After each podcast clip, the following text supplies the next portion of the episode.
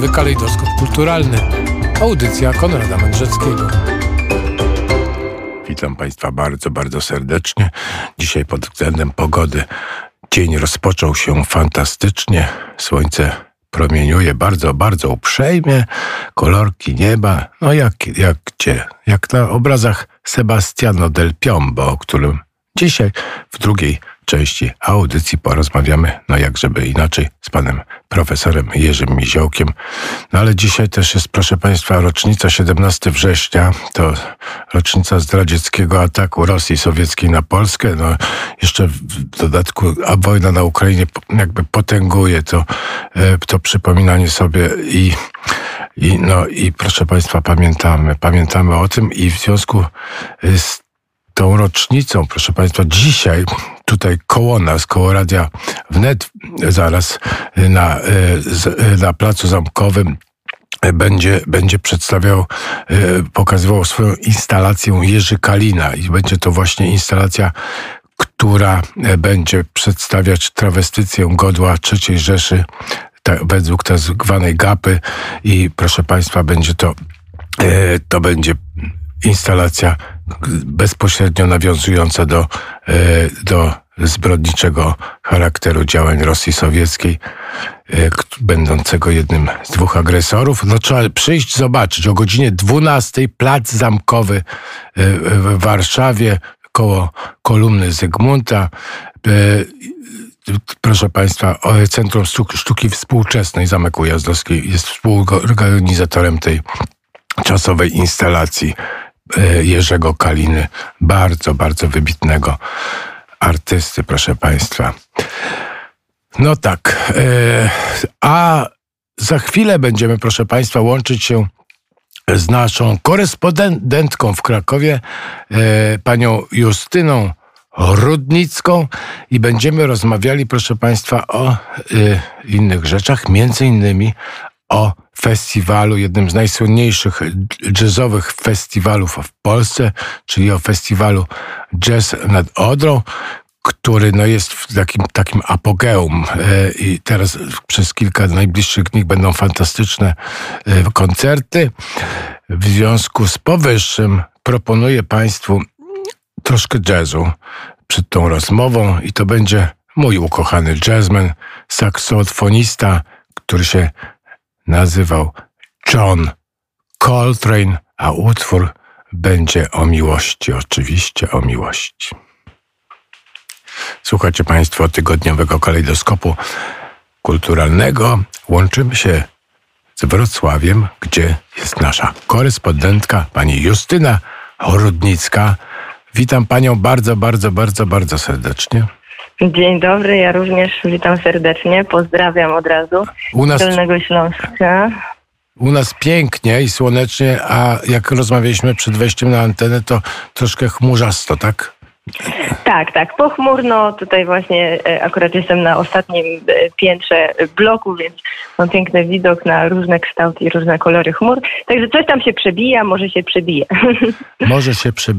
Mamy taki plan, że będziemy rozmawiać o dwóch wydarzeniach, o festiwalu, znakomitym festiwalu Wratislavia Cantans oraz o jazzie nad Odrą. Pierwotnie mieliśmy rozmawiać najpierw o Wratislavia Cantans, ale puściłem Coltrane'a, to może porozmawiamy o jazzie. Tak, no o jazzie można by wiele rozmawiać. Tutaj we Wrocławiu ten jazz jest ważny. Właśnie ostatnio tak sobie jak czytałam sobie o jazzie nad Odrą, o historii jazzu nad Odrą, wspominałam właśnie Wojciecha Siwka, który był założycielem tego festiwalu. On zmarł w czerwcu i ten festiwal cały czas jednak się dzieje, cały czas mamy wspaniałe koncerty i cały czas mamy też nowych dyrektorów muzycznych. W tym roku dyrektorem muzycznym jest Piotr Wojtasik, trębacz, przejął pałeczkę po Leszku Możdżerze. No i niestety jakby ten festiwal teraz już dobiega końca, także przed nami zbyt wielu koncertów nie ma, ale na pewno jest na co zaprosić i bardzo serdecznie zaprosiłabym Państwa na dzisiejszy koncert w Teatrze Muzycznym Kapitol. O 19:00 będzie grać Dominik Wania Trio, tam z nim będzie grać Darek Oleszkiewicz i Christian Lillinger. Dominik Wania, pianista, on teraz nagrał płytę, pierwszą płytę dla takiej bardzo ważnej wytwórni ECM Records, czyli to jest już taka najwyższa półka. No i możemy tam właśnie posłuchać jakby materiału z najnowszej płyty. Oprócz tego o 14:00 jest też drugi finałowy koncert konkursu na indywidualność jazzową, ponieważ tutaj na Jazzie nad Odrą oprócz zapraszania wspaniałych gwiazd muzyki światowej stawiają również na edukację i również właśnie na takie dawanie szansy młodym muzykom jazzowym, więc wygranie takiego konkursu to jest już prestiż i okaże się jutro, kto ten konkurs wygrał. No i oczywiście Jam Session to jest stały punkt programu tych wszystkich w ogóle festiwali jazzowych. Jam Session w klubie Vertigo we Wrocławiu w tym roku, ponieważ zmiana jest taka, nie wiem, czy pan był w ogóle w Imparcie we Wrocławiu. Nie, ja chodziłem kiedyś za młodych lat do klubu Rura jazzowego, który był genialnym klubem. Ja byłem tam częściowo studiowałem we Wrocławiu przez jakiś czas. Kochałem ten klub Rura i później płakałem krokodylimi łzami, jak go zamknęli. I wszyscy płakali, tak? I płaczą do dziś, mogę powiedzieć. Ta Rura się pojawia zawsze, jak się rozmawia o jazzie we Wrocławiu. W każdym razie w tym roku jest taka zmiana, ponieważ ten klub Impart, w którym odbywały się koncerty zazwyczaj, jest w remoncie. No i jakby Jazz nad Odrą musiał sobie znaleźć troszkę inne lokalizacje i między innymi właśnie w Teatrze Muzycznym Kapitol, no to wiadomo, piękne przestrzenie, takie bardziej teatralne, ale te koncerty się świetnie tam odnajdują. No i właśnie klub muzyczny Vertigo, taki w czerwieniach, to też zapraszam bardzo serdecznie, zrobiony na taki typ takiego nowojorskiego klubu jazzowego i tam właśnie koncerty i jazzowe dżemy do wieczora. No i co, może o niedzieli też, bo to łatwiej na przykład z Warszawy na niedzielę dojechać niż... No tak, ale teraz pędzą te pociągi po prostu jak szalone. Ja o 2:00 w nocy wróciłem z Lublina przepięknie, szybciutko i fantastycznie. No tak, ale muszę powiedzieć, że niestety, jeśli chodzi o tę trasę Wrocław-Warszawa, to nie ma już takiego pędu. Nie ma. Liczymy na to, że będzie, ale dojechać można. No i tutaj właśnie będziemy mieli też koncert Piotra Wojtasika, który zagra z Anną Marią Jopek, więc Anna Maria Jopek tutaj z kwintetem Piotra Wojtasika będzie grać koncert. Co dokładnie znajdzie się w repertuarze, tego nie wiemy, no ale jak znamy muzykę artystów właśnie, to no to będzie dużo improwizacji i dużo takich free jazzowych różnych dźwięków i również Ricky Ford Trio. Czyli tutaj mamy właśnie do czynienia też z genialnym, właściwie już można powiedzieć bardzo utytułowanym saksofonistą tenorowym, który grał w latach 70. z orkiestrą Duke'a Ellingtona i także z Charlesem Mingusem, więc można dotknąć, jakby posłuchać tego takiego starego, można powiedzieć, jazzu, tego brzmienia, no właśnie jakiś gdzieś jeszcze wywodzącego się z tych początków, można powiedzieć, gdzieś amerykańskich jazzu. No więc. Ale no to fantastycznie. Ja nadużywam słowa fantastycznie, ale tak mi się wszystko podoba, że ciągle tego używam, ale poprawię się, obiecuję. Teraz ja bym taką miał propozycję. Chciałbym teraz jeszcze zagadnąć o jedną rzecz, bo to jednak bardzo ważna sprawa. To znaczy okazuje się, że pogłoski o bardzo złym stanie zdrowia rzeki Odry okazały się cokolwiek przesadzone, i z drugiej strony jest akcja Kasownik, o której pani mi opowiadała, i ja chciałem posłuchać o tej akcji Kasownik teraz chwileczkę. Później bym chciał puścić taką muzykę środka, to znaczy, bo jest wyprawa Radia Wnet, dotarła do Budapesztu i puścimy taką muzykę środka między jazzem, a to jest moja teza. Może ta teza nie jest słuszna, ale puścimy zespół Omega, który uwielbiam, i dziewczynę o perłowych włosach, a później porozmawiamy już o Wratislavii Cantans. Dobrze? Dobrze, czyli dziewczyna o perłowych włosach przeniesie nas właśnie w stronę muzyki dawnej. Tak, a teraz kasownik.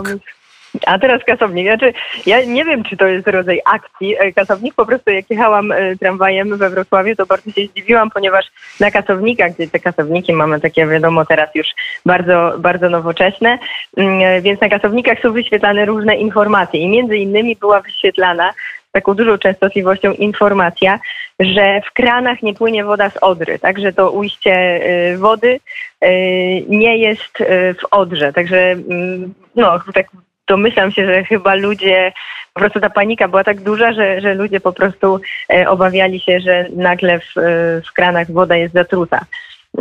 No, więc tam jest taka informacja, można sobie przeczytać i się uspokoić. No tak, że ale i tak to wszystko było bardzo... Rozmawialiśmy w zeszłym tygodniu z autochtonami z Wrocławia i też mówili, że w ogóle to było rozdmuchane i przesadzone i że w ogóle halą, bo komuś to wypasowało, żeby rozdmuchać tą sytuację na Odrze. Z rybami. No, może to tak w ogóle, prawda, bywa, jest jakaś informacja, coś się dzieje, więc... No właśnie. No uspokojemy, ale na kasowniku jest napisane, więc można... Jest napisane, także proszę się nie martwić, przyjeżdżać do Wrocławia. Nie trzeba, bez wody nawet. Można swojej. Tak? Tak, można bez wody, można naprawdę, tutaj mamy i wodę butelkowaną, i woda z kranu jest czysta. Moja siostra chodzi prawie codziennie na oglądać zachody słońca nad Odrą. I mówi, że jak dla niej jakby no... Można powiedzieć spoko, tak? Nie ma tam jakichś oparów diabelskich, ani nic takiego się nie dzieje. No. I ludzie cały czas nad tą Odrą chodzą, także to jakoś tak cały czas taka turystyka nad Odrą funkcjonuje we Wrocławiu, ponieważ Odra jest bardzo ważna. Dla Wrocławia tutaj mamy... I jazz jest też, prawda? Tak, także jazz nad tą Odrą, tak. No a zaraz Wratislavia Cantans. No właśnie, a teraz taki łącznik, to znaczy zespół Omega, dziewczyna o perłowych włosach, nie bez kozery, proszę Państwa, ponieważ wielka wyprawa Radia Wnet jest w Budapeszcie. No to poprosimy. Słuchacie Państwo Radia Wnet. To jest oczywiście tygodniowy kalejdoskop kulturalny. Jest sobota, 17 września. Przypominam, jest to rocznica agresji sowieckiej na Polskę w 1939 roku. I przypominam o takim wydarzeniu artystycznym. Jerzy Kalina będzie pokazywał instalację, która upamiętnia tę rocznicę na Placu Zamkowym, tuż koło Radia Wnet, o godzinie 12:00. Jest piękna pogoda, bardzo, bardzo zachęcam do przyjścia, a Jerzy Kalina jest naprawdę rewelacyjnym artystą, proszę Państwa. A my wracamy do rozmowy z naszą korespondentką Justyną Rudnicką, która jest we Wrocławiu, i teraz porzucimy troszkę temat jazzowy, przejdziemy do poważniejszej historii, do Międzynarodowego Festiwalu Wratislavia Cantans, który no, ma niezwykłą renomę, odbywa się w fantastycznych wnętrzach kościołów wrocławskich, no i trwa, no już powoli się kończy, ale to jeszcze nie jest koniec tego festiwalu, więc pani Justyna opowie nam o nim troszeczkę. Tak. Przed nami jeszcze koncerty finałowe. Ja bym to nawiązała do tego, co pan powiedział, przypominając dzisiejszą rocznicę i tego, że no nie możemy jakby zapomnieć, bo ten temat wojenny, czego pewnie się nie spodziewaliśmy kompletnie, cały czas jest aktualny.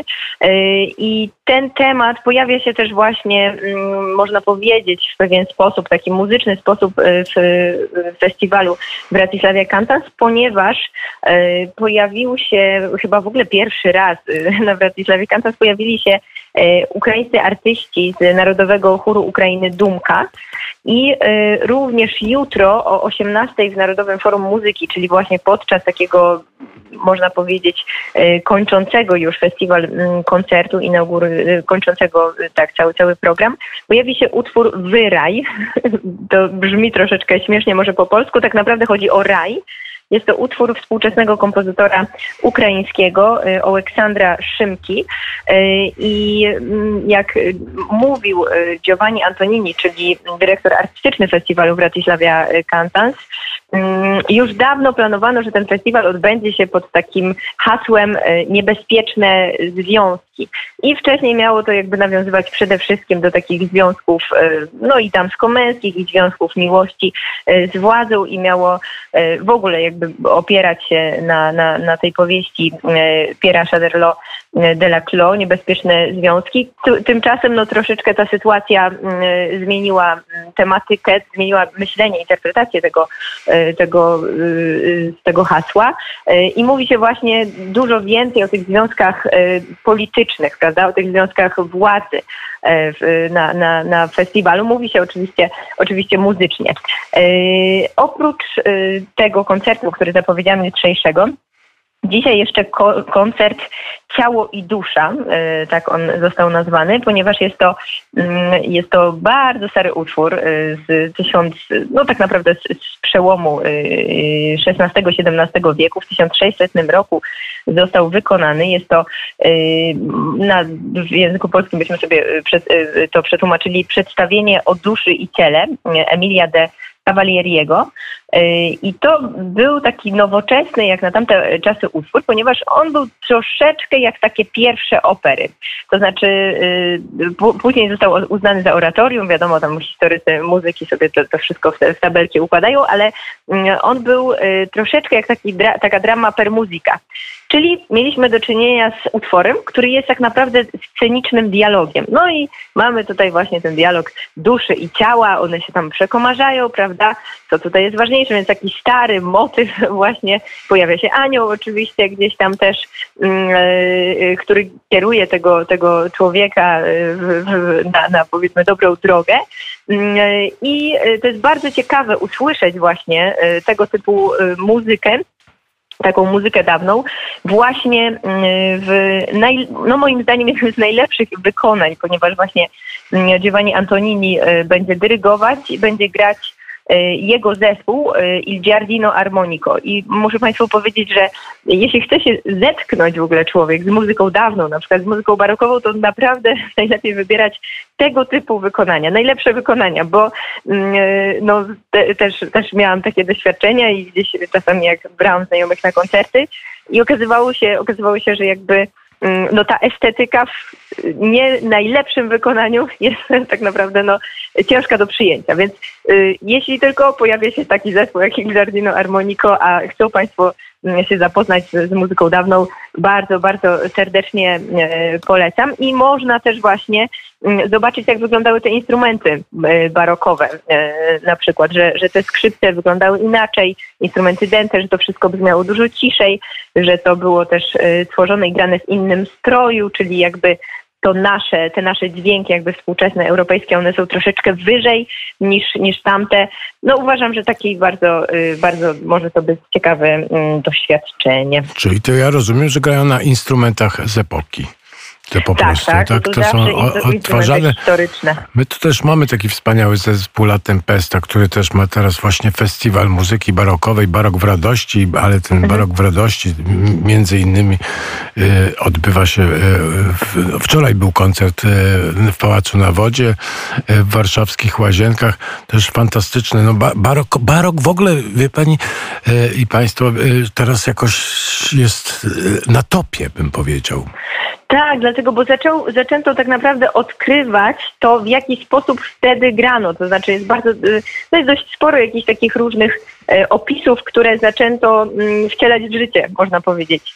Czyli właśnie ta muzyka z dawna się gdzieś tam od 20 lat bardzo, bardzo rozwinęła, ponieważ postanowiono, że nie będzie się na przykład właśnie grać na współczesnych instrumentach muzyki barokowej, bo to naprawdę brzmi całkowicie inaczej. I też kwestia właśnie różnych takich pewnych zasad, czyli ludzie po prostu, którzy grają muzykę dawną, oni od początku, powiedzmy, tam gdzieś od studiów już kształcą się właśnie, na przykład na Akademii Muzycznej we Wrocławiu można uczyć się na skrzypcach barokowych, czyli od razu uczą się już konkretnie na tym instrumencie, bo ten styl gry jest naprawdę różny i ja jak byłam na kilku tutaj koncertach i między innymi tak dobrze wspominam właśnie koncert 11 września, gdzie Il Giardino Armonico grało właśnie też z Giovannim Antoninim. On grał na fletach różnego rodzaju. To był koncert, w którym przedstawiano muzykę rodziny Bassano.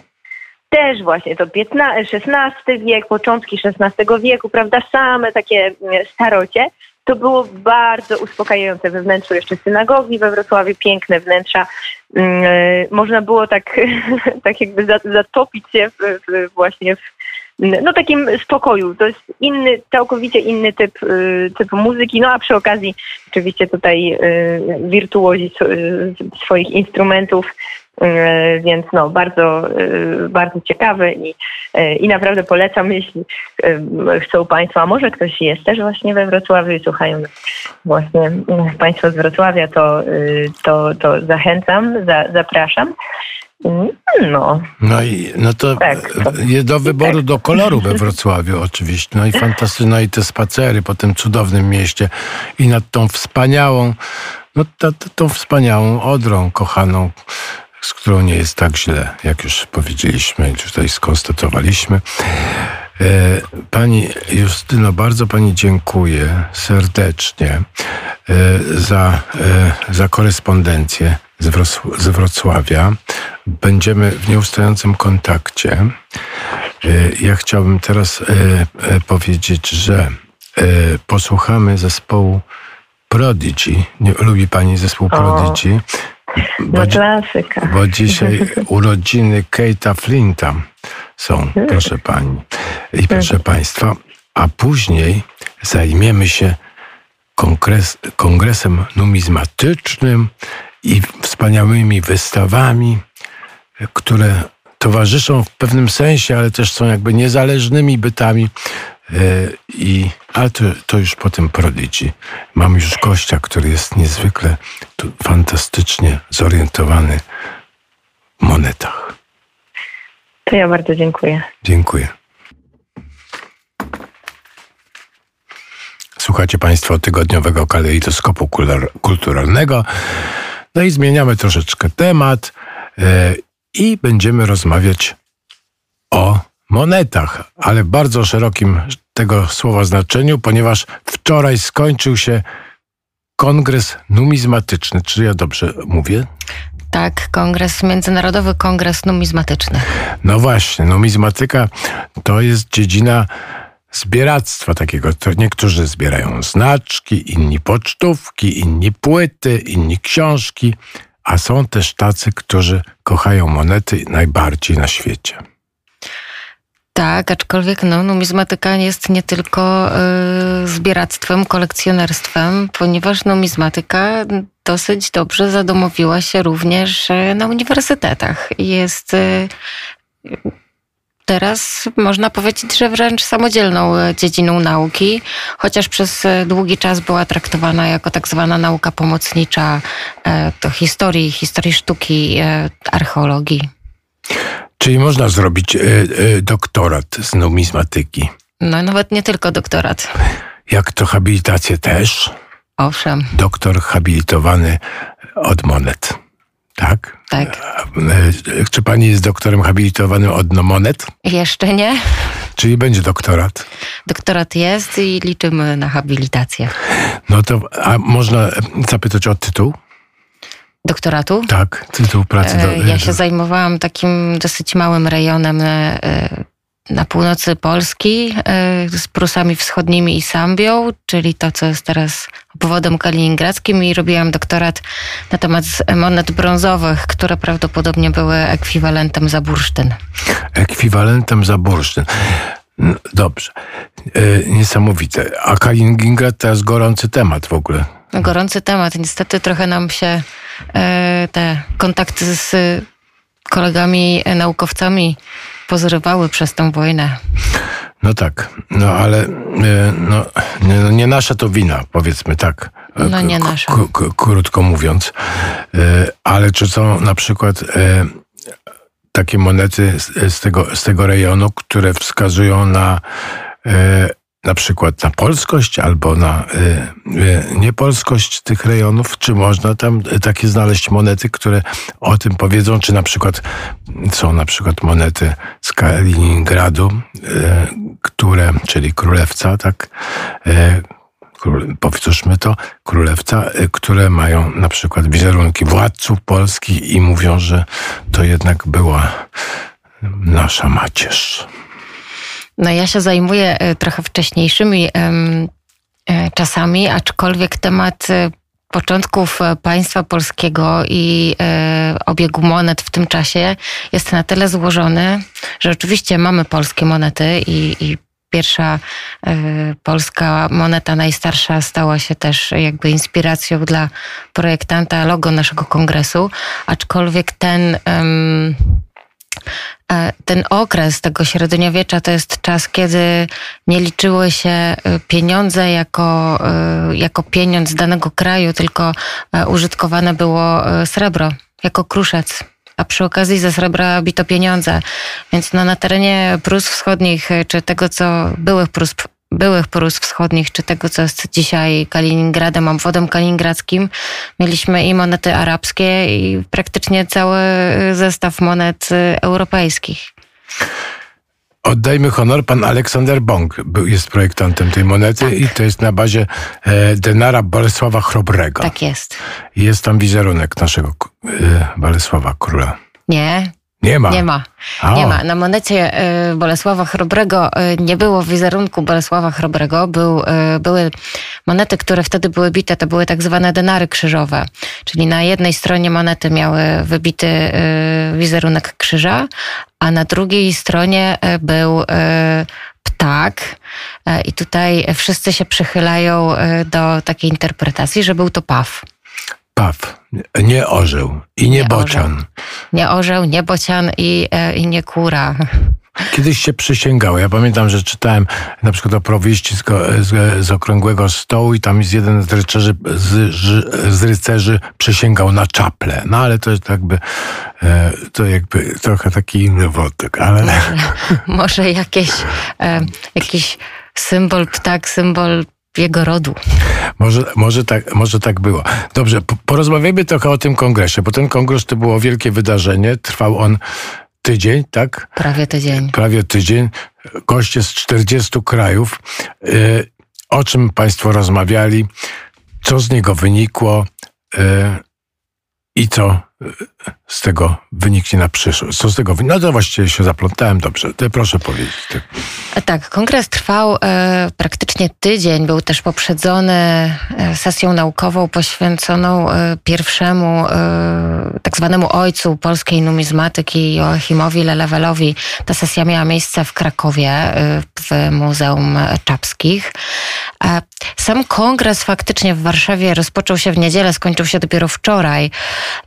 I ponieważ jest to taka impreza, która się odbywa raz na 6 lat, nasz dodatkowo był przesunięty z uwagi na pandemię, to faktycznie zjeżdżają praktycznie wszyscy numizmatycy z 6 kontynentów mieliśmy gości. Tematyka jest przeróżna, bo jest i... Referaty dotyczą zarówno numizmatyki antycznej, jak i średniowiecznej, nowożytnej, medali, numizmatyki orientalnej. To jest naprawdę bardzo szerokie spektrum. Poruszane są tematy takie dosyć wąskie od typologii, chronologii danych monet, typów po obieg, cyrkulację na danym, na większym terenie. Poruszane są również zagadnienia ekonomiczne, ikonograficzne, jak również z zakresu takich nauk antropologii kulturowej, roli monety w danej kulturze, także tematyka jest naprawdę szeroka. No ja jestem trochę laikiem, więc takie zapytam laickie pytanie, bo był czas, kiedy były tylko monety. Banknoty w pewnym momencie się pojawiły, tak? Kiedy to było? Bo kiedyś był tylko trzos, tralalala, chodziliśmy z trzosem, z monetami i można było rzucać te monety, a później się pojawiły banknoty. I co zrobiły banknoty monetom? No banknoty uzupełniły monety na pewno. Ale też się trochę zepchnęły do narożnika, prawda? To znaczy jakby... Bo banknoty to jest coś, co byśmy nazwali pieniądzem kredytowym. No bo banknot, papierek, no nie ma wartości 50 czy 100 zł, czy 500 zł.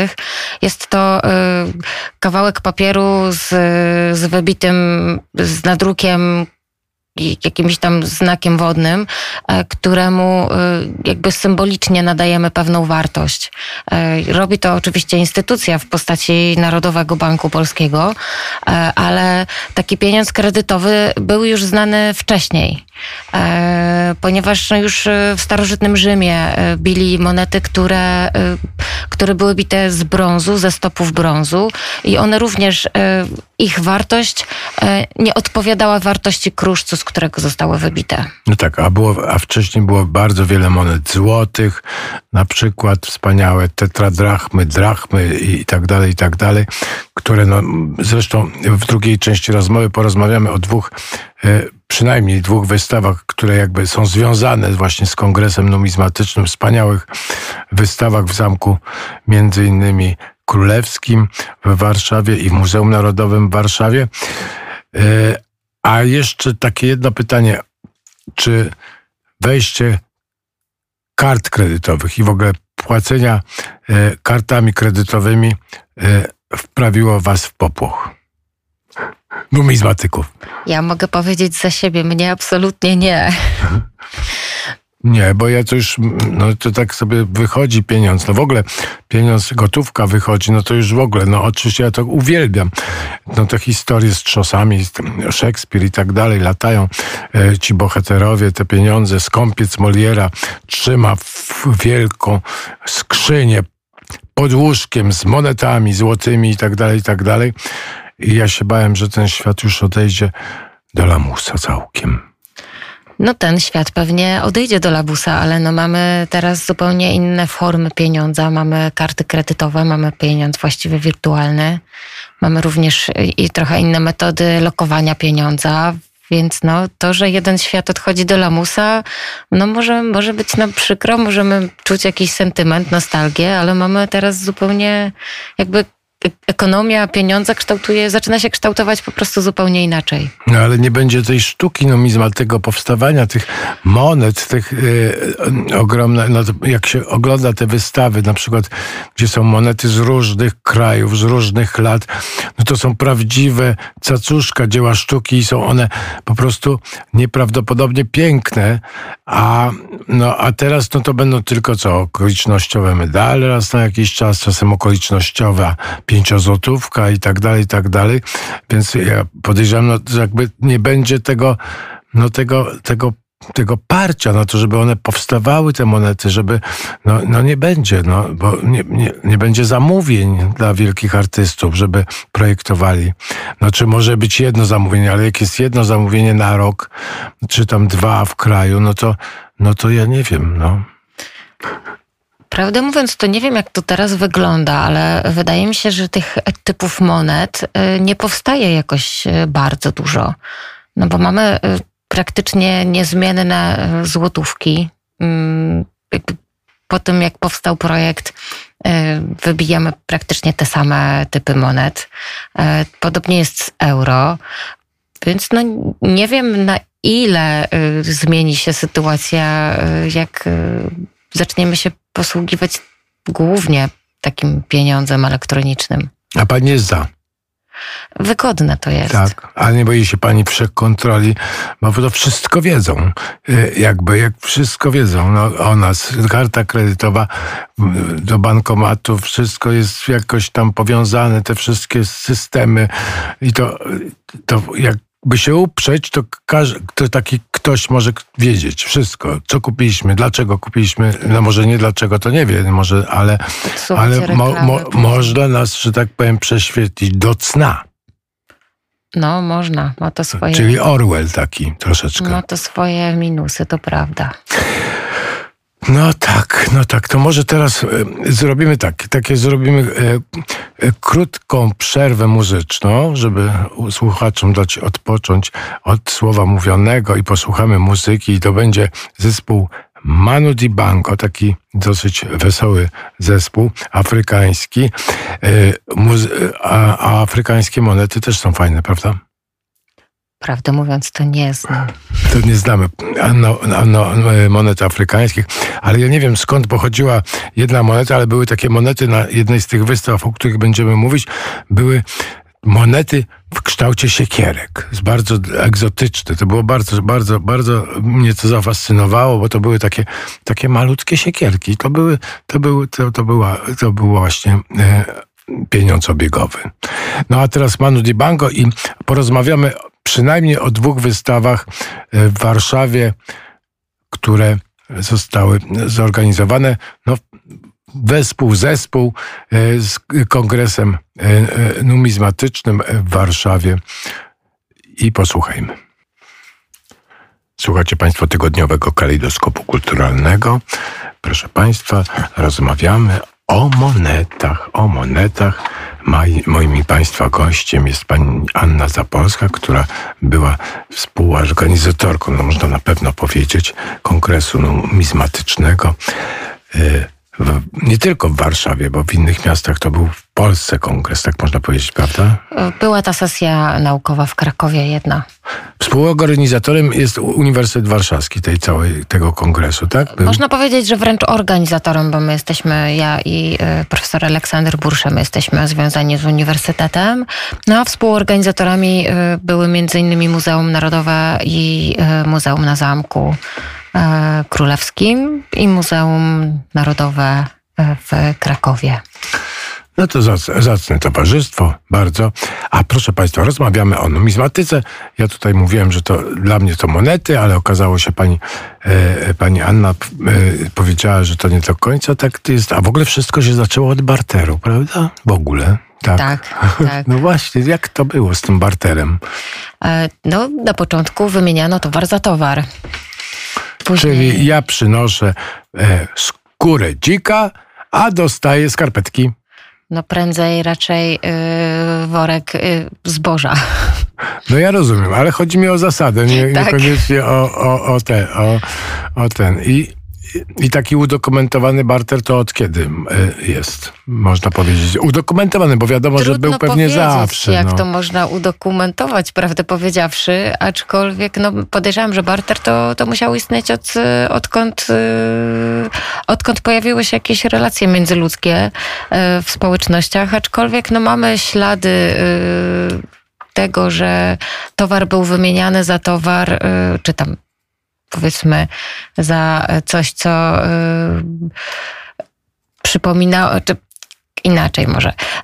Na pewno towar był wymieniany za towar początkowo, później, gdy już zaczęło być to troszeczkę kłopotliwe, to pojawiły się, można powiedzieć, prototypy pieniądza. Ponieważ znamy na przykład takie sztabki, dosyć spore sztabki brązu, które były stemplowane. One nosiły na sobie wizerunki, na przykład kłos zboża, wizerunek bydła i to nam mówi, że w zamian za te sztabki w cudzysłowie kupowano dany towar. Kupowano dany towar za sztabki, no to była taka wymiana. No lot trzeba było mieć taką wagę pewnie do tych sztabek, pewnie złote sztabki ważyły trochę więcej niż srebrne sztabki, a srebrne więcej niż brązowe sztabki, a brązowe sztabki więcej niż piaskowe sztabki, ale dobrze. Teraz, bo czas nas troszeczkę goni, porozmawiamy o dwóch wystawach, przynajmniej związanych właśnie z kongresem, no może nie w pełni, ale luźno przynajmniej związanych, ale bo jedna z wystaw ma niesamowity tytuł Rozważni i romantyczni. 100 lat kabinetu monet i medali Muzeum Narodowego w Warszawie. I kto to był? Ten pan rozważny i ten pan romantyczny. Albo obaj byli rozważni i romantyczni i proszę nam opowiedzieć o tej wystawie. Ja byłem na niej i byłem zachwycony. Tam widziałem między innymi te siekierkowe monety, ale też widziałem monetę z czasów życia Jezusa Chrystusa, którą kurator nie powiedział, że to jest ten judaszowy srebrnik, ale powiedział, że to jest prawdopodobne. A teraz oddaję pani głos. No, wystawa, o wystawie samej to najwięcej mógłby powiedzieć mój kolega, który jest jej kuratorem, ale sam tytuł nawiązuje do faktu, że jakby zbiory gabinetu numizmatycznego, zbiory gabinetu monet i medali w Muzeum Narodowym powstały dzięki donacjom, między innymi dzięki donacjom dwóch kolekcjonerów. Jeden z nich to był hrabia Sobański, drugi Samerał Siemianowski. I oni praktycznie za własne pieniądze kupowali monety, zbierali je, kolekcjonowali, przy czym Samerał Siemianowski kupował je z takim jakby zamysłem, że całość kolekcji przekaże polskim muzeum. Jakby jego kolekcję chciało kupić nie jedno muzeum, ale on właśnie miał taki zamysł, że przekaże całość do Muzeum Polskiego. Więc z jednej strony był takim romantykiem w znaczeniu właśnie takiego polskiego romantyzmu, a z drugiej strony kolekcjonując te monety, zbierając te monety, jakby był takim też pozytywistą, który tym rozważnym pozytywistą, który dążył do tego, żeby ta jego kolekcja, ten jego zbiór pełnił również jakąś funkcję edukacyjną, przekazującą wiedzę, czy rozbudzającą zainteresowania do studiów. Ile jest monet do obejrzenia? Mniej więcej, tak, na tej wystawie. I jakieś takie najbardziej panią fascynujące monety, które by pani, że tak powiem, poleciła szczególnej uwadze, bo to jest tak, to jest w gablotach, jest bardzo dużo monet i one są czasami bardzo maleńkie i naprawdę jest zachwycające stanąć i przyglądać się. Ale no nie jest tak, że można, że tak powiem, jak się stoi przy każdej uważnie przez kilka minut, to zamkną muzeum. Jakby trudno mi powiedzieć, ile jest monet na samej wystawie. Ja wiem, ile jest mniej więcej monet w kolekcji gabinetu monet i medali. To jest, zdaje się, 250 tysięcy. Jest to największa polska kolekcja. Jedna z najlepszych w Europie. Tak jak już mówiłam, o samej wystawie, samej koncepcji wystawy najwięcej to jesteśmy już wstępnie umówieni z kuratorem. Tak, mógłby powiedzieć pan Andrzej Romanowski. Na przyszły tydzień. Na pewno ta wystawa nie została przemyślana w ten sposób, żeby pokazać jakiś ciąg chronologiczny. Więc też nie należy oczekiwać, że dowiemy się z niej, przestudiujemy na niej historię pieniądza. No, monet ciekawych jest mnóstwo, bo jeden z donatorów kolekcjonował monety antyczne, drugi późniejsze. I no, naprawdę jest co oglądać.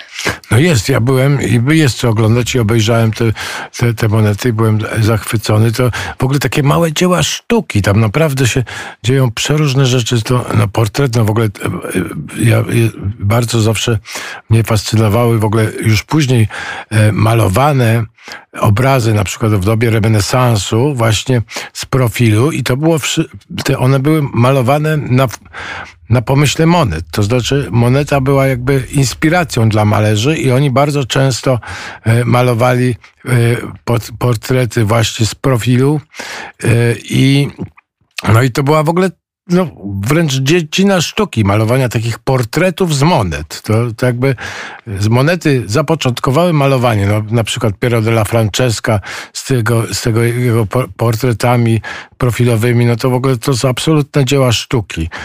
No jak, co ja mówię? No oczywiście, że dzieła sztuki, no fantastyczne rzeczy. No,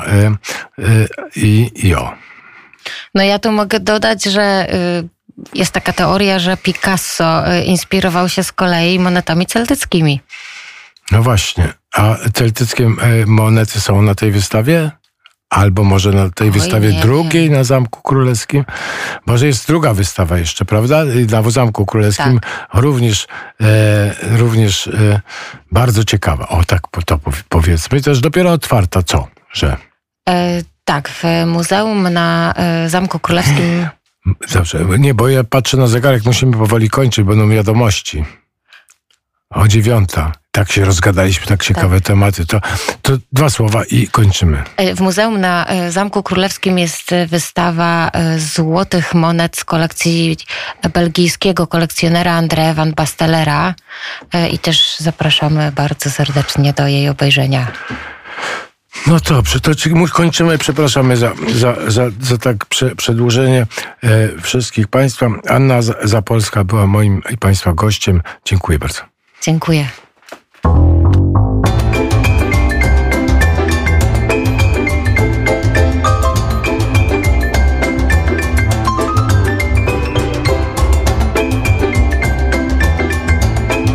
Tygodniowy kalejdoskop kulturalny.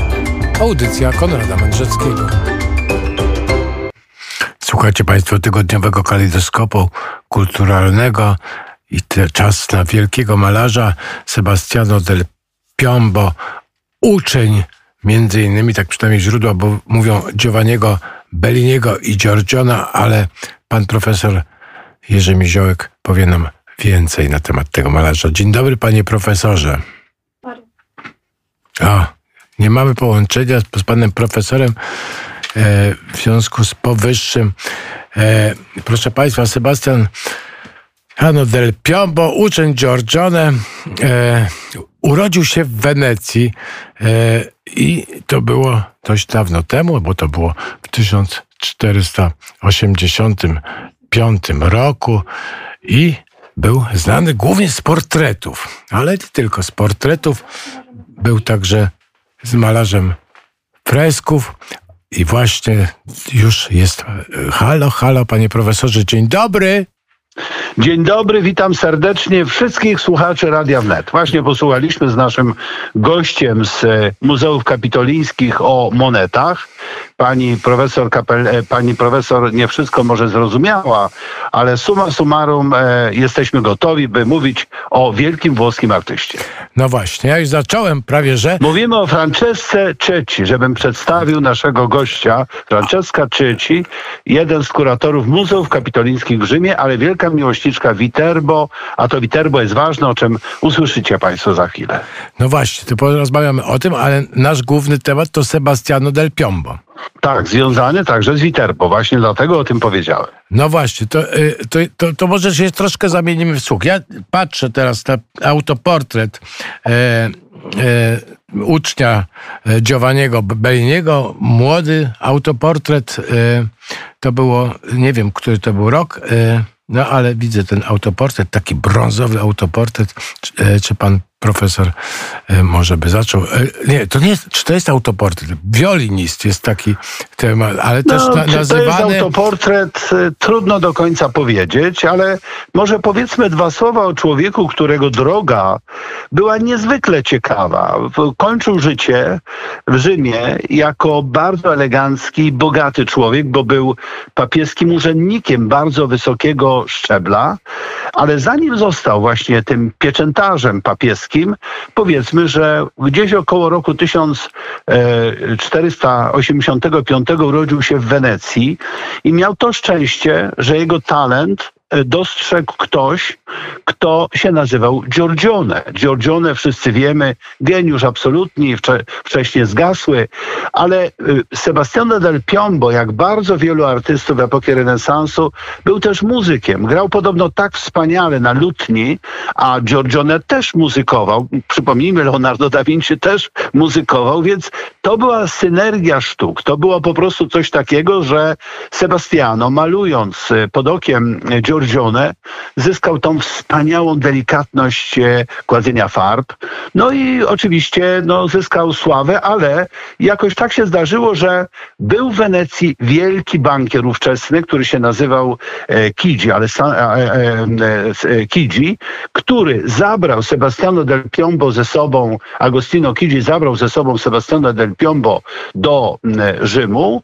Był z nim związany, ale od 1511 roku do 31, kiedy zostaje tym piombatore, tym pieczętnikiem, dlatego del Piombo się nazywa, on był naprawdę, nazywał się Luciani z nazwiska, Sebastiano Luciani, więc te 20 lat, od 1511 roku, najpierw współpraca z Rafaelem Santi w Farnezinie, słynnej Farnezinie, a więc współpracował z Rafaelem, ale potem związuje się bardzo mocno z Michałem Aniołem i od 1512 roku właściwie do czasu pewnego nieszczęścia, które się zdarzyło Sebastianowi, że próbował przekonać Michała Anioła do malowania farbą olejną sądu ostatecznego.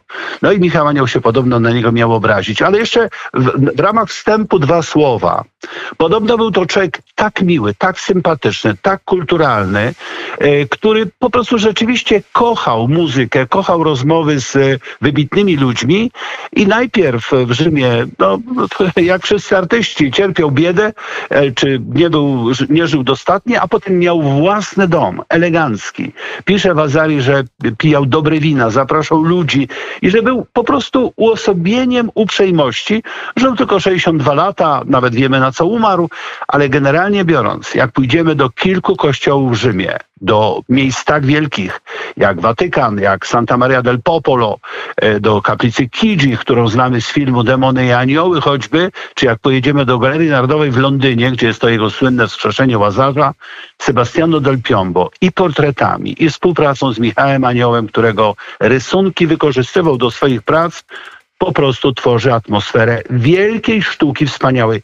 Wspaniały, wielki artysta, oryginalny człowiek, trochę mniej znany niż powinien być. Trochę czy za mało znany. Zasługuje na większą sławę. Ja lubię bardzo ten portret Klemensa VII. O właśnie. To jest taki niesamowita w ogóle postać. No, on jest niebywały w czerwonej No to szlacie. Może powiedzmy, skoro pan redaktor przywołał papieża Klemensa. Papieża to był jeden z najprzystojniejszych papieży. Powiedzmy to piękny mężczyzna, medyceus z rodu, który rzeczywiście na tym pierwszym portrecie, kiedy jeszcze papież nie ma brody, bo po Sacco di Roma, po tym zmasakrowaniu Rzymu przez wojska nieopłacane Karola V, po prostu papież, który ledwo uciekł z Watykanu do Zamku Świętego Anioła, ledwo uratował życie, po prostu rzeczywiście ogromnie popadł w smutek, zapuścił brodę i znamy kilka wizerunków Klemensa VII i bez brody, jak jest jeszcze właśnie takim naprawdę pięknym mężczyzną i potem z brodą, z naznaczonym smutkiem, ale z tą niesłychaną siłą charakteru, którą czytamy w obrazach, w tych portretach. No i nie dziwne, że w 1531 roku, kiedy stanęła kwestia właśnie tego pieczętarza papieskiego, to Klemens, ewidentnie zadowolony z tych portretów, po prostu jego wyznaczył na to ważne stanowisko, które przynosiło mu duży dochód, ale ponieważ, panie redaktorze, mamy gościa, pracownicę Muzeów Kapitolińskich, która jednocześnie jest związana z Viterbo, a Viterbo odegrało w życiu Sebastiana del Piombo bardzo ważną rolę, bo tam powstały niesłychane arcydzieła, więc skoro mamy gościa, skoro pan wyraził zgodę, żeby coś Franceska Cecchi nam powiedziała jako osoba związana z Viterbo, no to może ona powie parę słów, a ja przetłumaczę. No właśnie, bo mój włoski to pozostawia sporo do życzenia. To ja pana profesor. Jest tylko mały problem, ja nie wiem, pewnie głośnika nie możemy włączyć, będziemy próbowali, mamy jeden telefon Więc po prostu spróbujemy zrobić tak, że Franceska będzie mówić dwa zdania, a ja potem je będę streszczał. Dobrze? Tak, znakomicie. Przed Państwem Franceska Cecchi, pracownica Muzeów Kapitolińskich w Rzymie. Buongiorno a tutti gli amici polacchi. Vorrei accennare a capolavoro di Sebastiano del Piombo che si trova a Viterbo. La grande pietà esposta dalla fine del 2021 dell'anno passato in un nuovo museo viterbese dedicato a due capolavori di Sebastiano del Piombo, la pietà e la flagellazione di Cristo.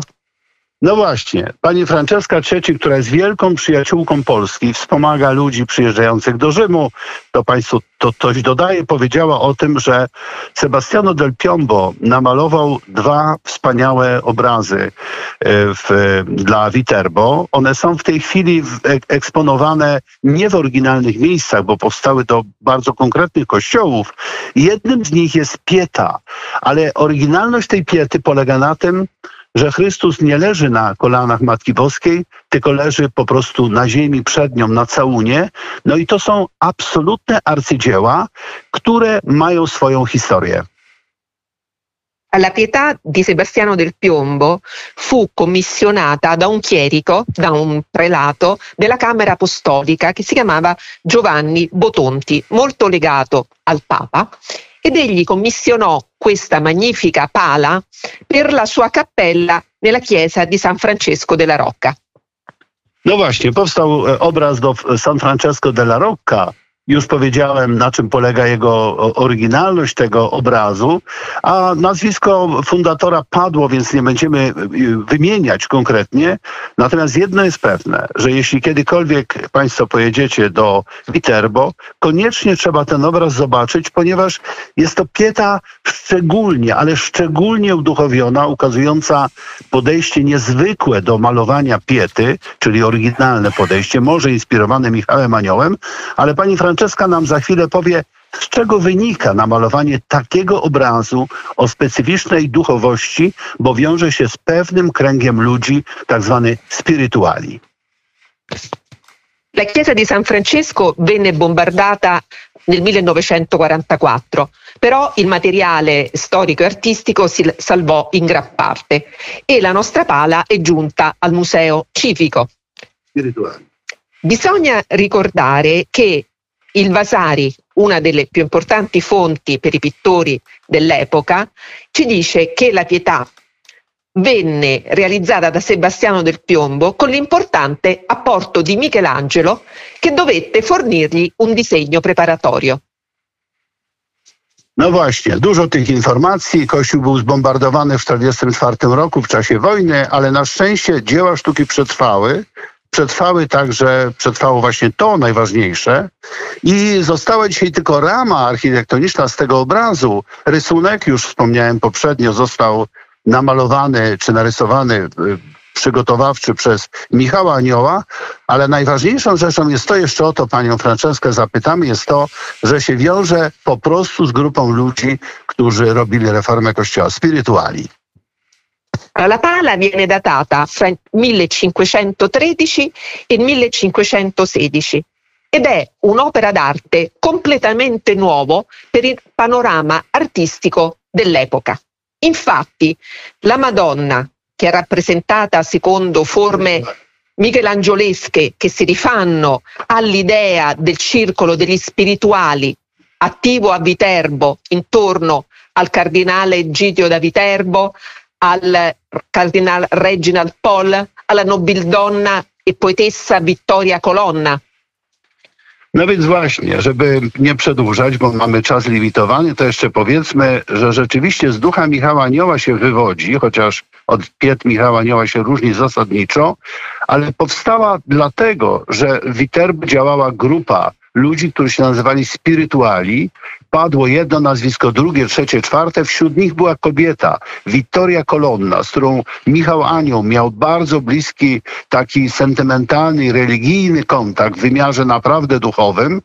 I jednocześnie byli tam, no rzeczywiście, kardynał Reginald Pole, to był Brytyjczyk czy Anglik, który oczywiście uciekł z Anglii czasów Karola VIII, przepraszam, Henryka VIII. I że wśród tych spirituali byli ludzie, którzy tak naprawdę z czasem doprowadzili do Soboru Trydenckiego, do reformy Kościoła, a więc pieta, która jest jednocześnie piękna i pełna tej niezwykłej, rozmodlonej surowości, bo widzimy, to jest pieta nocna, to jest właśnie na tym polega fenomen. Po włosku się powiedziało notturno, czyli to jest nocturn, a więc to jest opłakiwanie nocne. Więc mamy niezwykle ciekawe dzieło sztuki, które po prostu daje wyobrażenie o tym, w jakiej sferze duchowości znalazł się w latach 1513, bo to jest data powstania tego arcydzieła i drugiego obrazu, które było Pandown, po prostu 1513-1516. No i ta biel no to może tyle o Viterbo i o Spirituali. Jeszcze ta biel, ja to chciałem podkreślić, bo ten obraz widzę przed oczami teraz na reprodukcji oczywiście, ale ta biel nieprawdopodobna szaty i całunu. No to właśnie może opiszmy to, że rzeczywiście zupełnie przepiękne, klasycznie ukazane ciało Chrystusa. Ma pan rację. Ta biel jest jak gdyby światłem boskim. Jest po prostu w dolnej partii obrazu to ciało Chrystusa, które ma taką swoją trochę ciemną karnację i ta biel. Tak, rzeczywiście ta wenecka, jakby to powiedzieć, zdolność malowania kolorów, tu w tym przypadku biel, jest niesłychana, a potem, skoro pan wspomniał o kolorach, ten ciemny błękit, przepiękny szat Madonny, to jest symbol oczywiście Matki Boskiej, kolor niebieski, jej rozmodlone oblicze, złożone ręce i ten księżyc prawie centralnie u samej góry obrazu. Wspaniała kompozycja, głęboka myśl teologiczna, która rzeczywiście komponuje się z tym, że ludzie mieli świadomość, że Kościół musi poddać się reformie, że po prostu wszystko polega na głębokiej modlitwie i polegającej oczywiście na tym, żeby rozpamiętywać, no jakby to powiedzieć, dzieło odkupienia dokonane przez Chrystusa we współodkupieniu z Matką Boską, która tu jest taka, jakby to powiedzieć, współodkupuje świat poprzez swoje cierpienie. Panie profesorze, teraz bardzo trudne pytanie. Gdzie jest Viterbo? Bo ja na przykład byłem we Włoszech wiele razy, a nie wiem, gdzie jest Viterbo. I co? Trzeba... No właśnie. Viterbo jest między, powiedzielibyśmy, Rzymem a Florencją. Można dojechać pociągiem. Jest taka stacja obok Piazza del Popolo. Jeżdżą pociągi do Viterbo. Ale rzeczywiście to jest takie miasto przepiękne. To jest miasto papieskie. To jest Città Papale. Tam przez całe średniowiecze, właściwie XII, XIII, XIV wiek rezydowali papieże. I jak słyszymy o cudzie z Bolseny, to papież właśnie stamtąd się udaje do miasta, którym jest wspaniała katedra w Orvieto, a więc jest pałac papieski, są wspaniałe dzieła sztuki, więc Viterbo rzeczywiście jest takim, to jest Tuscia, to jest ten obszar Latium, bo to jest Latium, to jeszcze nie jest Toskania, ale powiedzielibyśmy, że jak jest jezioro Bracciano, to w okolicach jezioro Bolsena, jezioro Bracciano, ale jeszcze bliżej Bolseny, jest duże miasto etruskie, a jednocześnie siedziba papieska i nie dziwota, że i Reginald Pole wspomniany, i Michał Anioł, i Vittoria Colonna, ta wielka poetka, przyjaciółka Michała Anioła, że się tam spotykali, bo to było po prostu miejsce, w którym bywał także i Leon X, ale przede wszystkim Klemens VII, o którym już mówiliśmy, jakie piękne portrety Sebastiano del Piombo namalował. Więc w imieniu Franceski Cecchi, która ma też dom w okolicach Viterbo, zapraszam Państwa, ja jako miłośnik Viterbo, do Viterbo, bo jest to miejsce wyjątkowo piękne. No i ten Sebastiano del Piombo, którego oczywiście najsłynniejsze może dzieła są jednak w Rzymie, ale i w Viterbo są te dwa arcydzieła, o których wspomnieliśmy, szczególnie ta pieta. A dodajmy, że prawa miejskie temu miastu nadał Fryderyk Barbarossa w 1167 roku. No tak, czyli... Nie byle kto. No właśnie, tak. Prawa, ale miasto istniało już w czasach etruskich. Dodam, gdyby się ktoś Etruskami interesował, jedno z najpiękniejszych muzeów etruskologicznych jest właśnie w Viterbo. Panie profesorze, no to co? No to po prostu jesteśmy znowu... No to powiedzmy jeszcze o przemienieniu pańskim San Pietro in Montorio. No to jak najbardziej, panie profesorze. Oczywiście. No więc może powiedzmy tyle. Wspomnieliśmy o tym, że gdy przybywa z Agostino Chigi, bankierem papieskim do Rzymu, gdy przybywa Sebastiano del Piombo, współpracuje z Rafaelem i jak państwo kiedykolwiek wrócicie ponownie do, albo pojedziecie i będziecie oglądali po raz pierwszy słynną Farnezinę, czyli ten pałac Agostino Chigi, który potem się stał pałacem Farnezy na Zatybrzu, czyli na Trastevere, to sala, gdzie jest sala Galatei, tak zwana, to są u góry wszystkie malowidła, są Sebastiano del Piombo, są wspaniałe, lekko malowane, bo on maluje w duchu Giorgione, naprawdę przynosi tą soczystość kolorów, etc., ale wielkie dzieło, które tworzy na zamówienie papieża Klemensa VII, o którym już mówiliśmy, to jest Wskrzeszenie Łazarza. Rafael maluje to wspaniałe przemienienie pańskie, które jest w tej chwili w Pinakotece Watykańskiej. Obraz niestety Sebastiana del Piombo jest w Galerii Narodowej w Londynie. Obydwa miały trafić do katedry w Narbonne, ale to jest właśnie kapitalny przykład konkurencji pomiędzy wielkim malarzem, jakim był Rafael, który swojego przemienienia nie ukończył, kończył je Giulio Romano, i właśnie to Wskrzeszenie Łazarza. Wspaniały, piękny obraz z Chrystusem, którego szaty są w tej chwili nie białe, tylko wpadające lekko w róż, jako światło świata. Piękna, niezwykła, cudownie malowana scena. A więc to jest jedno z arcydzieł Sebastiano del Piombo. Jesteśmy tuż około roku 1520. Natomiast jak chodzimy po Rzymie, w Santa Maria del Popolo, o której już wspominaliśmy, w drugiej kaplicy po lewej stronie, tej, którą znamy z filmu już wspomnianego Anioły i demony, jest obraz Narodziny Najświętszej Marii Panny. Wpadamy, wypadamy, biegniemy obejrzeć Caravaggia, ale temu obrazowi warto się przyjrzeć, bo są tam rzeźby Berniniego i ten obraz, który ma taką niesłychaną renesansową głębię i cudowną scenę właśnie na pierwszym planie, gdzie święta Anna, tak jak Matka Boska potem trzyma Chrystusa, to są narodziny Marii. Przepiękny, wspaniały obraz. Ale dla mnie osobiście, gdybym był zapytany, co mnie w sztuce Sebastiano del Piombo ujmuje, odpowiem: wspaniałe portrety.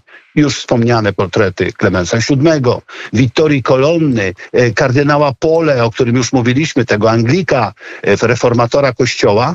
Ale jest takie miejsce w Rzymie, tam gdzie według legendy, czy według tradycji miał być ukrzyżowany święty Piotr, San Pietro in Montorio. Kościół na górze, wspaniały, widać go nawet z dołu Rzymu. Tam, w kościele San Pietro in Montorio, w pierwszej kaplicy, jest w dolnej partii biczowanie Chrystusa, a w górnej przemienienie pańskie. Wspaniałe. Niewierni słuchacze naszej audycji wiedzą, ja kiedyś mówiłem, że Michał Anioł też szkicował postacie do sceny przemienienia. Kto wie, czy to nie była propozycja dla Sebastiano del Piombo. Dodajmy, Sebastiano legendarnie długo malował te sceny. Po prostu ta scena z Chrystusem przemienionym, z Mojżeszem, Eliaszem i 3 apostołami jest niesłychana, niezwykła, pełna mistycznego uniesienia i wiemy, że powstała na bazie pewnego dzieła teologicznego, Apokalipsis Nuova. Więc jeśli chcemy rzeczywiście poznać twórczość Sebastiano del Piombo, to właściwie jest tych dzieł w Rzymie sporo. Kaplica Borgherini w Santa Maria właśnie na Trastevere, przepraszam, San Pietro in Montorio jest kapitalnym przykładem tego wielkiego uduchowienia człowieka, który od 1531 roku do 1947, kiedy umarł w wieku 62 lat, po prostu żył jako wielki grand seigneur, jako też mecenas artystów, poetów, człowiek, który powiadał, że lepiej grać na instrumentach i patrzeć na dzieła innych artystów, bo jemu przychodzi malowanie z pewnym kłopotem i niech dodam, że w kaplicy Borgherini tą scenę przemienienia i tą scenę biczowania w dolnej partii malował 6 lat. Od 1516 do 18 do 24 roku, ale powstało arcydzieło malowane, co ciekawe, właśnie techniką olejną. Nie fresk, tylko techniką olejną. Wielki, wspaniały malarz, niezwykle ciekawa postać, o której Vasari mówi, że był tak przyjemny, tak miły, tak sympatyczny, że po prostu wszyscy mieli przyjemność z nim rozmowy. Nie dziwota, że elegancki papież, choć naznaczony smutkiem po Sacco di Roma, jakim był Klemens VII, uczynił go jednym z kompanów swego życia i własnym portrecistą. No i dodajmy, że niebawem po 1531 roku został mnichem, co założył mistrz. Właśnie, tak, panie redaktorze, ma pan absolutnie rację. Jest taki list, który Sebastiano del Piombo napisał do Michała Anioła. Jeszcze raz podkreślmy, to była wielka przyjaźń. Michał Anioł nie był łatwym człowiekiem we współżyciu i wokół niego nie było wielkich artystów. Sebastiano del Piombo jest tym niesłychanym wyjątkiem, że tyle lat ta przyjaźń trwała, więc pisze Sebastiano del Piombo w liście do Michała Anioła. Nie uwierzylibyście, bo tak się do niego zwracał, jak pięknie wyglądam w habicie mnicha, jak wspaniale tak naprawdę się prezentuje. Być może jestem z jednym z najpiękniejszych mnichów tego miasta. No więc nie znamy przedstawienia z tego czasu, kiedy założył habit, ale tak rzeczywiście był zobowiązany jako pieczętnik papieski być po prostu zakonnikiem, osobą duchowną, ale pomimo, że prowadził eleganckie, wystawne życie, kiedy został tym piombatore, pomimo, że posiadał własny dom w Rzymie, mówiliśmy już o tym, sam go podobno zbudował, kiedy wiedział, że umrze, kiedy gasł, bo miał jakieś tam schorzenie, które dawało jakąś perspektywę przewidywania śmierci, wszystko rozdał, co posiadał. Co więcej, poprosił, żeby nie odprawiano nawet na nim specjalnie wzniosłych mszy świętych, ani nie palono zbyt wiele światła, że wszystko ma trafić do ubogich. I to jest niesłychana cecha człowieka, którego życie się poukładało dobrze. Trafił na bankiera, miał szczęście, wyrastał przy Giorgione, potem Agostino Chigi, potem Leon X, Michał Anioł, Klemens VII i potem życie dostatnie i pokora na koniec, kiedy po prostu wszystko, co posiada, wszystko ofiarowuje ludziom i każe się pochować w bardzo, bardzo skromny sposób. Oto postać człowieka, którego dzieła są liczne, którego portrety są wspaniałe, którego sztuka wypływająca, zwłaszcza religijna, z duchowości tamtych czasów reformatorów Kościoła jest sztuką, która, jeśli ktoś naprawdę ma ochotę skupić się religijnie, Sebastiano del Piombo jest jednym z tych, którzy taką możliwość dają. Wielki, wspaniały, uduchowiony malarz, Wenecjanin w Rzymie, który zachwycił Rzym i który tym Rzymie wykonał absolutne arcydzieła, a dokonał jeszcze większego cudu, mianowicie takiego, że zaprzyjaźnił się z wielkim artystą największych tamtych czasów, zaprzyjaźnił się z Rafaelem i był przyjacielem papieży, których nikt tak jak on nie portretował. Panie profesorze, dziękuję bardzo. Bardzo dziękuję naszemu gościowi. Niech jeszcze nas pozdrowi Franceska Cecchi. Właśnie, z panią Franceską. Arrivederci tutti e grazie. Venite a Viterbo. Tutti grazie. No więc przyjeżdżajcie państwo do Viterbo, bo warto. Przekonacie się, że tak. Franceska powiedziała, chyba nie muszę tłumaczyć, serdeczne pozdrowienia w tonacji, która mieści się gdzieś między Wenecją, Viterbo i Rzymem. Dziękujemy pani Francesce, panu profesorowi. Teraz przebijemy... Franceska, grazie mille da parte del redattore, Konrad Mędrzecki. Saluti. Saluti.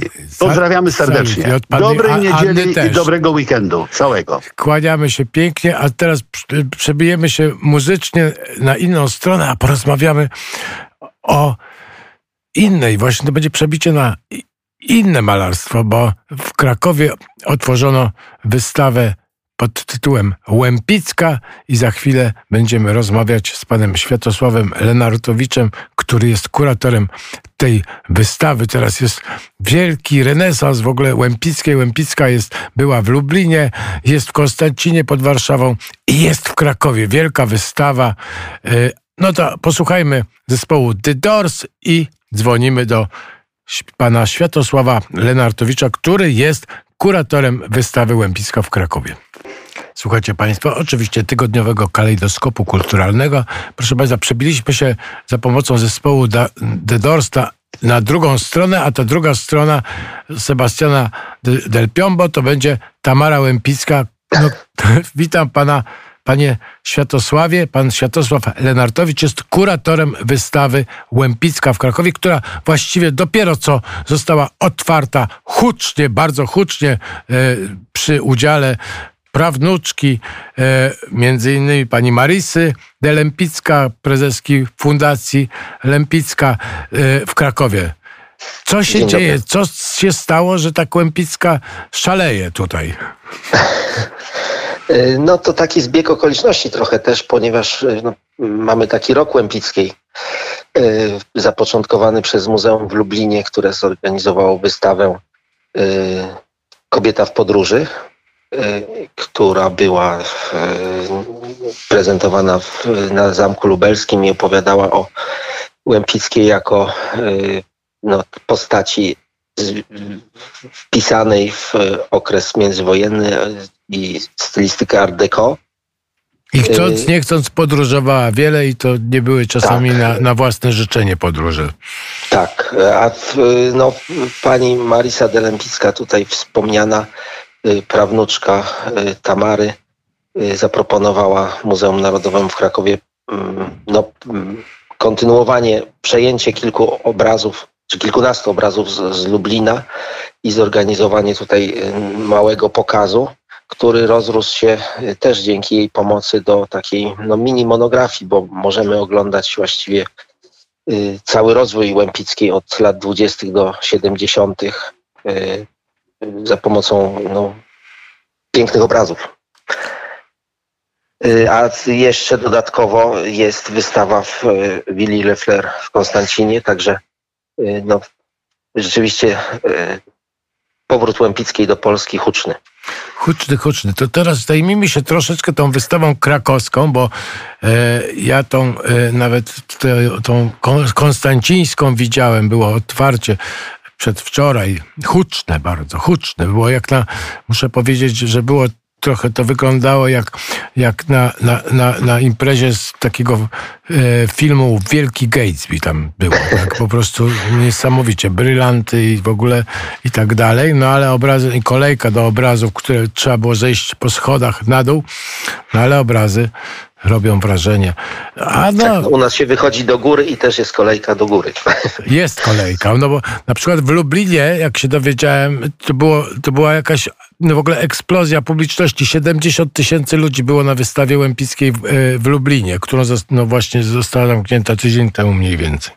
Tak, no jesteśmy trochę zaskoczeni, bo zazwyczaj no, kolejki takie wielkie są gdzieś tam w drugiej połowie wystawy, kiedy ludzie już wiedzą, że się kończy. Natomiast na początku jest to rzeczywiście rzadkość. Kilka wystaw było takich w historii muzeum, gdzie od początku były kolejki.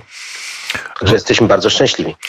Opowiedzmy, to około 40 obrazów. No, jest dokładnie 35. To też jest historia taka powstawania tej wystawy dość charakterystyczna dla Łempickiej właśnie, prawdopodobnie dla jej dorobku. Tak, 35 obrazów. A niech pan opowie może troszeczkę o tej wystawie, a później, no tak, na razie o tej wystawie. No właśnie, jaki jest klucz oglądania tej wystawy? Może, bo pan jest kuratorem, pan ma koncepcję. No niech pan nas przeprowadzi troszeczkę przez tą wystawę. No, wystawa jest wynikiem właśnie współpracy z panią Marisą, która otworzyła nam drzwi do kolekcji prywatnych i muzealnych. Bez jej pomocy tych obrazów byśmy nie pozyskali. No i to tak cały czas ewaluowało między 40 a 30 i dlatego dość trudny był no, scenariusz, zrobienie scenariusza wystawy, no ale w końcu wiedzieliśmy, że będzie około 35. Tutaj warunki wojenne też nam przeszkadzały, bo jak będziemy pewnie rozmawiać, no, te obrazy są dla ludzi lokatą kapitału ogromnego, no więc też tak łatwo ich nie pożyczają. Po ile chodzi Łempicka teraz na aukcjach? No były takie kwiatki, parę 10 milionów. ale no, paręnaście milionów dolarów. Takie obrazy, które są charakterystyczne dla tego jej stylu w latach 20. i 30., które są takimi rodzynkami na rynku antykwarycznym. Jak wypływają, no to wtedy są niebotycznie licytowane. Ja miałem tą przyjemność rozmawiać z panią Marisą. Ona powiedziała, że ona nie ma żadnego obrazu w domu Tamary Łempickiej. No ja sobie zażartowałem, że jej nie stać na to po prostu. No i tak się uśmiechnęłem. Ja już nie wiem, może jej nie stać. No i udało się, no i wystawa jest skonstruowana w ten sposób, że pokazujemy tylko malarstwo. Chciałem pokazać, jak już wiadomo było, że można to skonstruować, to no, rozwój malarstwa Łempickiej od czasów studiów paryskich do ostatnich obrazów z lat 70. I to się udało, a druga część wystawy jest poświęcona no, drugiemu ważnemu elementowi jej życia, czyli autokreacji. I tą autokreację pokazujemy za pomocą zdjęć, sesji zdjęciowych, fotograficznych, które ona zamawiała od połowy lat 20. do 50. w Paryżu i w Stanach Zjednoczonych. No i filmów. Mamy dwa filmy, które no, ukazują ją jako świetną aktorkę i w ogóle jej, no, a te zdjęcia, jej fotogeniczność niezwykłą, które to zdjęcia służyły jej jako reklama. No, ona była zdeklarowaną od początku portrecistką, więc jej samej wizerunek był bardzo ważny dla pozyskania klientów. I no, można porównać te postacie wyobrażone przez Łempicką, portretowane przez Łempicką na obrazach z jej własnym wizerunkiem, stylizowanym przez siebie samą. Wydaje się, że to jest dość ciekawe. Pierwsze pana spotkanie, bo pan jest kuratorem takiej wystawy i kiedyś pan musiał pierwszy raz zobaczyć Łempicką. Czy to była miłość od pierwszego wejrzenia? Czy pan się przekonał do Łempickiej w pewnym momencie? Bo rozumiem, że pan no, jakoś ma sentymentalny stosunek do jej. No zawsze się ma sentymentalny stosunek do kogoś, kogo się wystawia. Ale no, do tej pory znałem jeden oryginał z Muzeum Narodowego w Warszawie, który kiedyś wystawialiśmy u nas, no ale on bardzo mało charakterystyczny dla jej twórczości. No tak, ale reprodukcje, etc. No tak, reprodukcje. No, głównym zdziwieniem i rzeczywiście zmianą stosunku do niej jako do malarki, do technicznej jej strony malarstwa, no to dopiero jak zobaczyłem obrazy na ścianie, rzeczywiście one rzucają na kolana przed techniką malarską, też oprócz tych walorów oczywiście ikonograficznych czy kompozycyjnych. Jej. No i odkryłem ją dla siebie jako wybitną kolorystkę też. Jej zestawienia kolorystyczne są fenomenalne. Kolor szary, którego odcienie stosuje właściwie we wszystkich obrazach z latach 20. i 30. w różnym natężeniu, jest nie do podrobienia w reprodukcji. Także rzeczywiście to jest malarka, której obrazy dużo tracą w reprodukcji. No tracą, no ale czasami zostajemy już tylko z reprodukcjami. Muzeum Narodowe w Lublinie wydało piękny katalog, którego już notabene, bo ja wczoraj byłem w Lublinie, notabene to już w sklepiku nie ma na przykład. Już wszystkie zostały wykupione na pniu. Czy wy macie swój katalog, czy korzystacie może z tego samego katalogu i macie swoją pulę? No, mamy album autorstwa Marisy Łempickiej i Maszy Potockiej, wydawnictwa Bosch, i mamy naszą broszurę.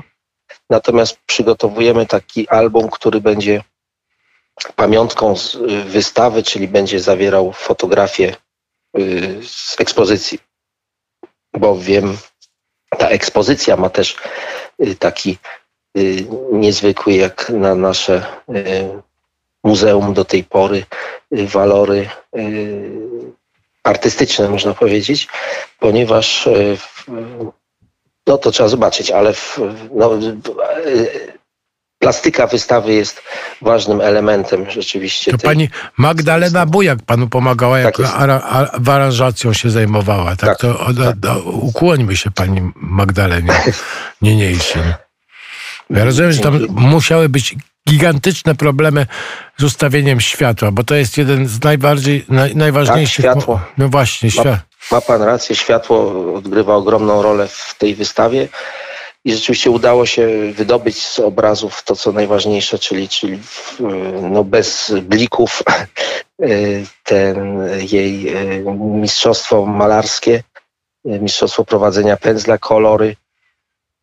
Dzięki no takim punktowemu oświetleniu, które rzeczywiście się udało. I uważam, że jest to sukces wystawienniczy pod tym względem.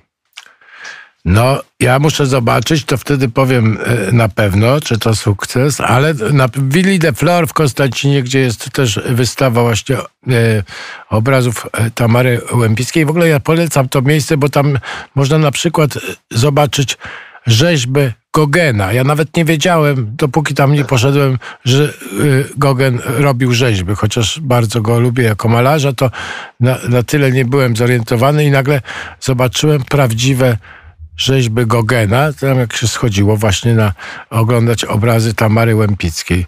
To też, i tam z tym oświetleniem to naprawdę wyczarowali też pięknie. Był pan? I może? Nie, jeszcze nie byłem. No, rzeczywiście oświetlenie u Łempickiej jest ważne bardzo. A który chciałby pan mieć obraz Łempickiej w domu? Jakby pan na przykład tak mógł, no nie wiem, przecież byłaby taka sytuacja, że wie pan, no ta żabka, nie? Czy tam rybka złota, nie?